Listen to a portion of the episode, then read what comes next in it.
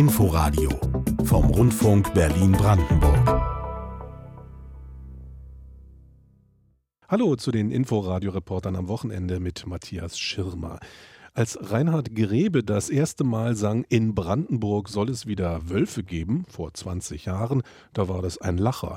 Heute bleibt der einigen im Halse stecken. Denn nicht nur die Zahl der Wölfe hat sich exponentiell vermehrt, auch die der gerissenen Tiere und dementsprechend hochschlagen emotional die Wellen beim Thema Wolf. Das sahen wir an den vielen Online-Kommentaren, als wir Thomas Rautenbergs Reportage darüber Anfang November das erste Mal gesendet haben. Wie reagieren die Zuhörenden wie die Politiker? Darüber reden wir gleich. Zunächst aber hier noch einmal die Fakten und Eindrücke unseres Reporters vor Ort. Rinderzüchter Jan Schreinecke ist auf den ersten Blick ein ganz bodenständiger Kerl. Schwere Arbeitsschuhe, Jeans, ein kariertes Flanellhemd und darüber eine ärmellose Weste. Seine Hände hat er lässig in die Hosentaschen gesteckt. Ein paar Hühner laufen um seine Füße herum. Der 49-Jährige ist ein Kerl wie ein Baum, den kaum etwas aus der Ruhe bringt. Es sei denn, es geht um die Wölfe. Die haben seine Jungrinde angegriffen, gleich hinten auf dem Hof, keine 20 Meter vom Haus entfernt. Das Blöken der Kühe hat ihn geweckt. Schreinicke wusste sofort, da ist was nicht in Ordnung. Ich bin nachts raus und ähm, habe mit der Taschenlampe geguckt. Hat sich aber nächsten Morgen dann mit Hilfe von einem Tierarzt herausgestellt, dass im Tier im Prinzip keine Überlebenschance hätte und musste notgetötet werden. Ein einzelner Wolf war vorbeigekommen und hatte das Rind angegriffen. Die Wildtierkamera, die der Landwirt vor längerer Zeit angebracht hatte, hat das Tier erfasst. Ein Jungrind über Wochen und Monate per Flasche aufgezogen und inzwischen über 150 Kilo schwer, einfach tot. Ja, das hat mir schon äh, wehgetan. Also, aber was mich eigentlich eher, ja, was mich eher traurig stimmt, ist, dass man offensichtlich von unserer von unserer Landesverwaltung keine objektive Bewertung der Situation hier mehr zu erwarten hat. Man handelt im Prinzip nicht der Realität entsprechend. Und die Realität für Schreinecke ist, dass der Wolf jederzeit wiederkommen kann. Den finanziellen Verlust für sein Jungrind bekommt der Landwirt ausgeglichen. Selbst die Tierarztkosten übernimmt das Land, hofft er zumindest. Doch Schreinikes Weide für die handaufgezogenen Jungrinder liegt nicht irgendwo in der Pampa. Sie ist mitten in Stücken, einem Ortsteil von Michendorf, nur ein paar Kilometer vom südlichen Autobahnring A10 entfernt. Die Kirche, der Dorfkrug und die Feuerwehr, alles in Sichtweite.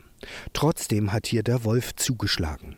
Gregor Bayer, Chef des Forums Natur Brandenburg, und Dirk Henner-Wellershoff, Präsident des Landesjagdverbandes, sind auch auf den Bauernhof gekommen. Mit der sprichwörtlichen Ruhe des Jägers ist es bei Wellershoff vorbei. In der vergangenen Woche haben die Wölfe bei ihm zu Hause in Schöbendorf bei Barut Tabula Rasa gemacht. Ich glaube, ich habe noch drei Ziegen bei uns auf dem Hof. Das sind die letzten. Alles andere ist getötet. Im ganzen Ort alles tot. Das glaubt man gar nicht. Dirk Henner-Wellershoff ist nicht nur Chefjäger in Brandenburg. Die Ziegen leistet er sich zum Spaß. Im Job betreibt er ein großes Gestüt. Über 100 Pferde sind bei ihm eingestellt. Kostenpunkt pro Tier zwischen 20 und 100.000 Euro. Und jedes Mal, wenn der Wolf in der Umgebung wildern war, steht bei ihm das Telefon nicht mehr still. Die Leute sind in heller Panik, anders kann ich das gar nicht mehr nennen. Also bei uns kommen die Pferde aber natürlich abends in den Stall weil wir das Risiko gar nicht eingehen können, dass da die Wölfe dazwischen gehen und dann, Pferde sind ja Fluchttiere, ähm, wenn Sie dann sich vorstellen, 100 äh, Pferde gehen über die Landstraßen oder über die Autobahn. Also die Gefahr, die will keiner eingehen. Die Nachbarn von Rinderzüchter Jens Schreinecke im Ortsteil Stücken haben ihre Schafzucht bereits aufgegeben. Sie hatten keine Chance gegen den Wolf. Selbst Elektrozäune haben nicht geholfen. Ein Wolfsgegner sei er nicht, stellt der Rinderzüchter ausdrücklich klar.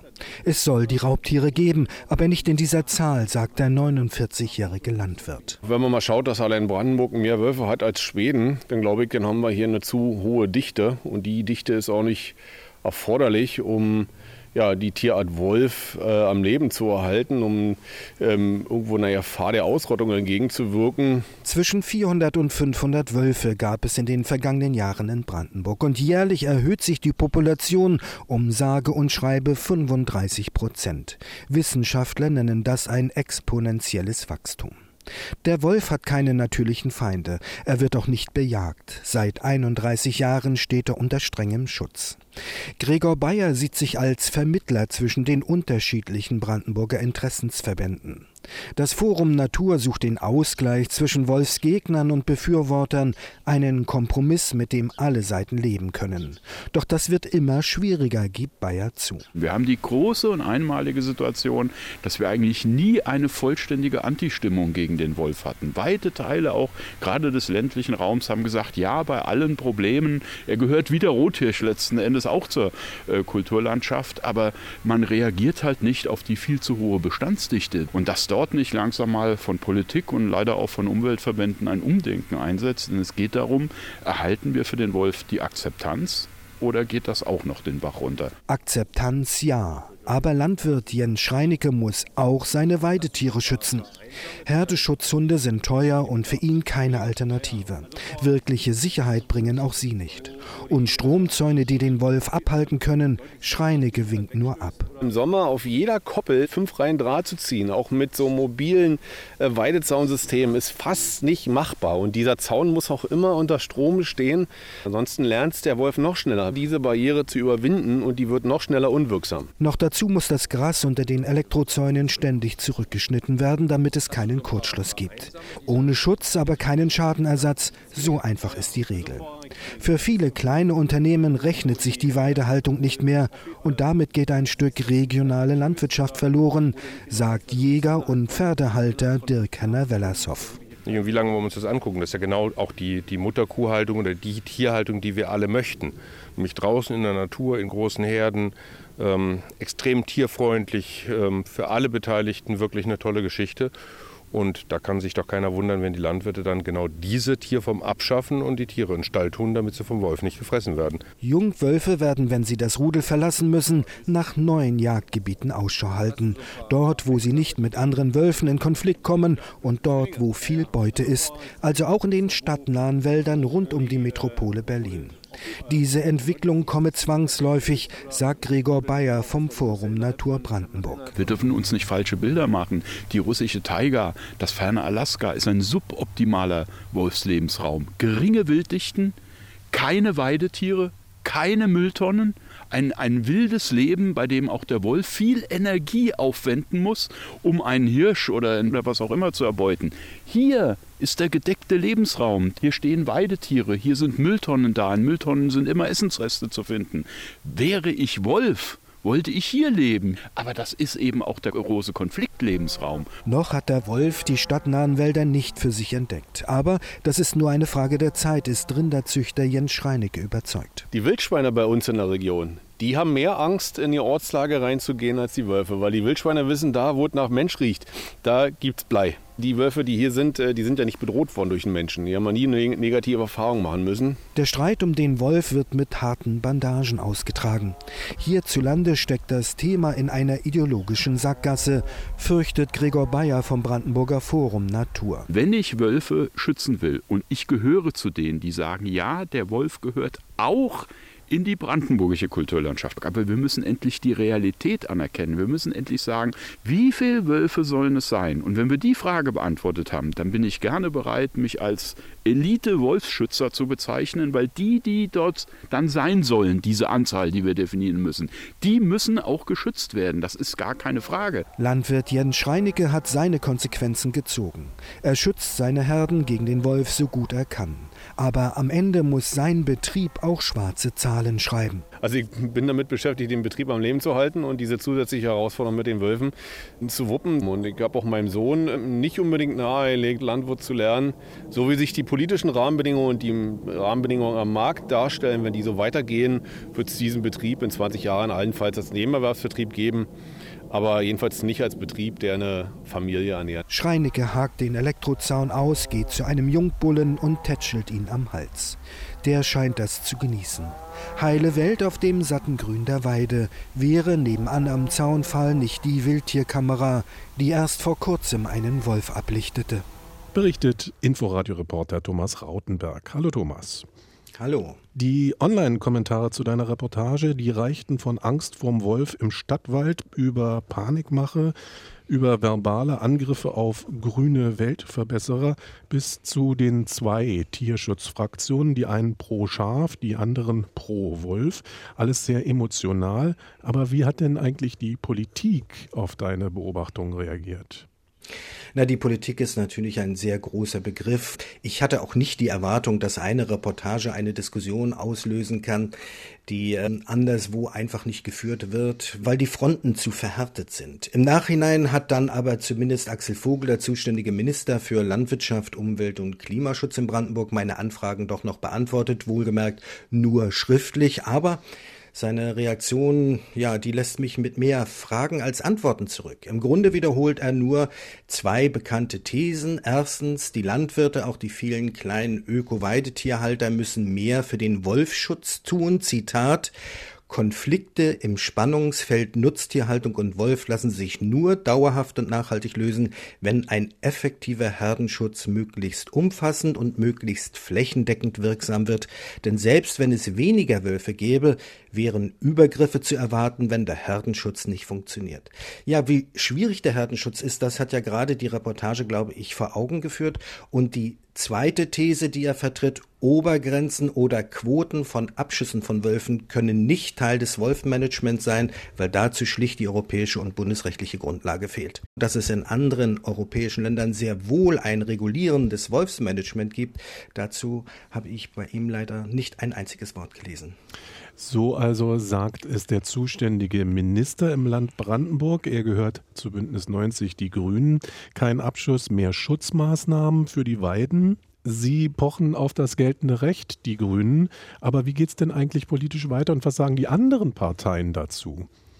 Ja, innerhalb der anderen Parteien wird die Entwicklung der Wolfspopulation in Brandenburg schon differenzierter betrachtet. SPD-Ministerpräsident Dietmar Woidke war ja seinerzeit schon im Wahlkampf extra zu Bundesumweltministerin Schulze gefahren und hatte um eine Lockerung des Schutzstatus gebeten oder hat sogar diese Lockerung verlangt. In der Folge hat dann die rot-schwarz-grüne Landesregierung im Januar dieses Jahres zumindest die Entnahme sogenannter Problemwölfe genehmigt. Also einzelne Wölfe dürfen mit Behördengenehmigung geschossen werden, wenn sie immer wieder Weidetiere Tiere angreifen oder auch dem Menschen gefährlich werden könnten. In der Praxis ist das natürlich schwer umzusetzen. Welcher Jäger kann den Problemwolf erkennen und trifft er den falschen, wäre es eine Straftat. Die Brandenburger Union war im Wahlkampf sogar mit der Forderung nach Schutzjagden angetreten. Damit würde die Wolfspopulation dezimiert, was wiederum mehr Schutz, daher der Begriff, für Weidetierhalter bedeuten soll.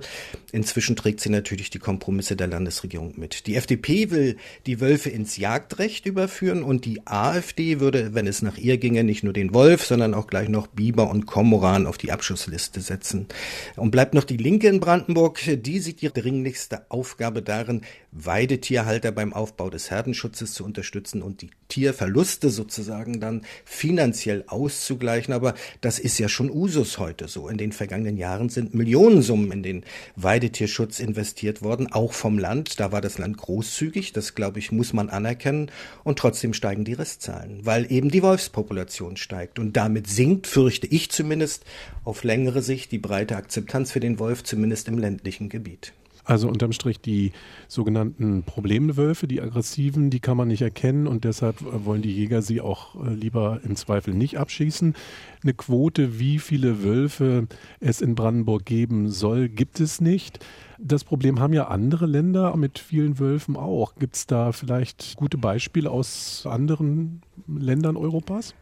Ja, es gibt Beispiele. Ob sie gut sind, kann ich nicht so richtig einschätzen. Ein einheitliches Verfahren innerhalb der EU gibt es nicht. Auf diesen Punkt kann man es bringen. Dabei gilt eigentlich für alle EU-Länder die FFH-Richtlinie, die den Wolf seit 1992 unter strengsten Schutz stellt.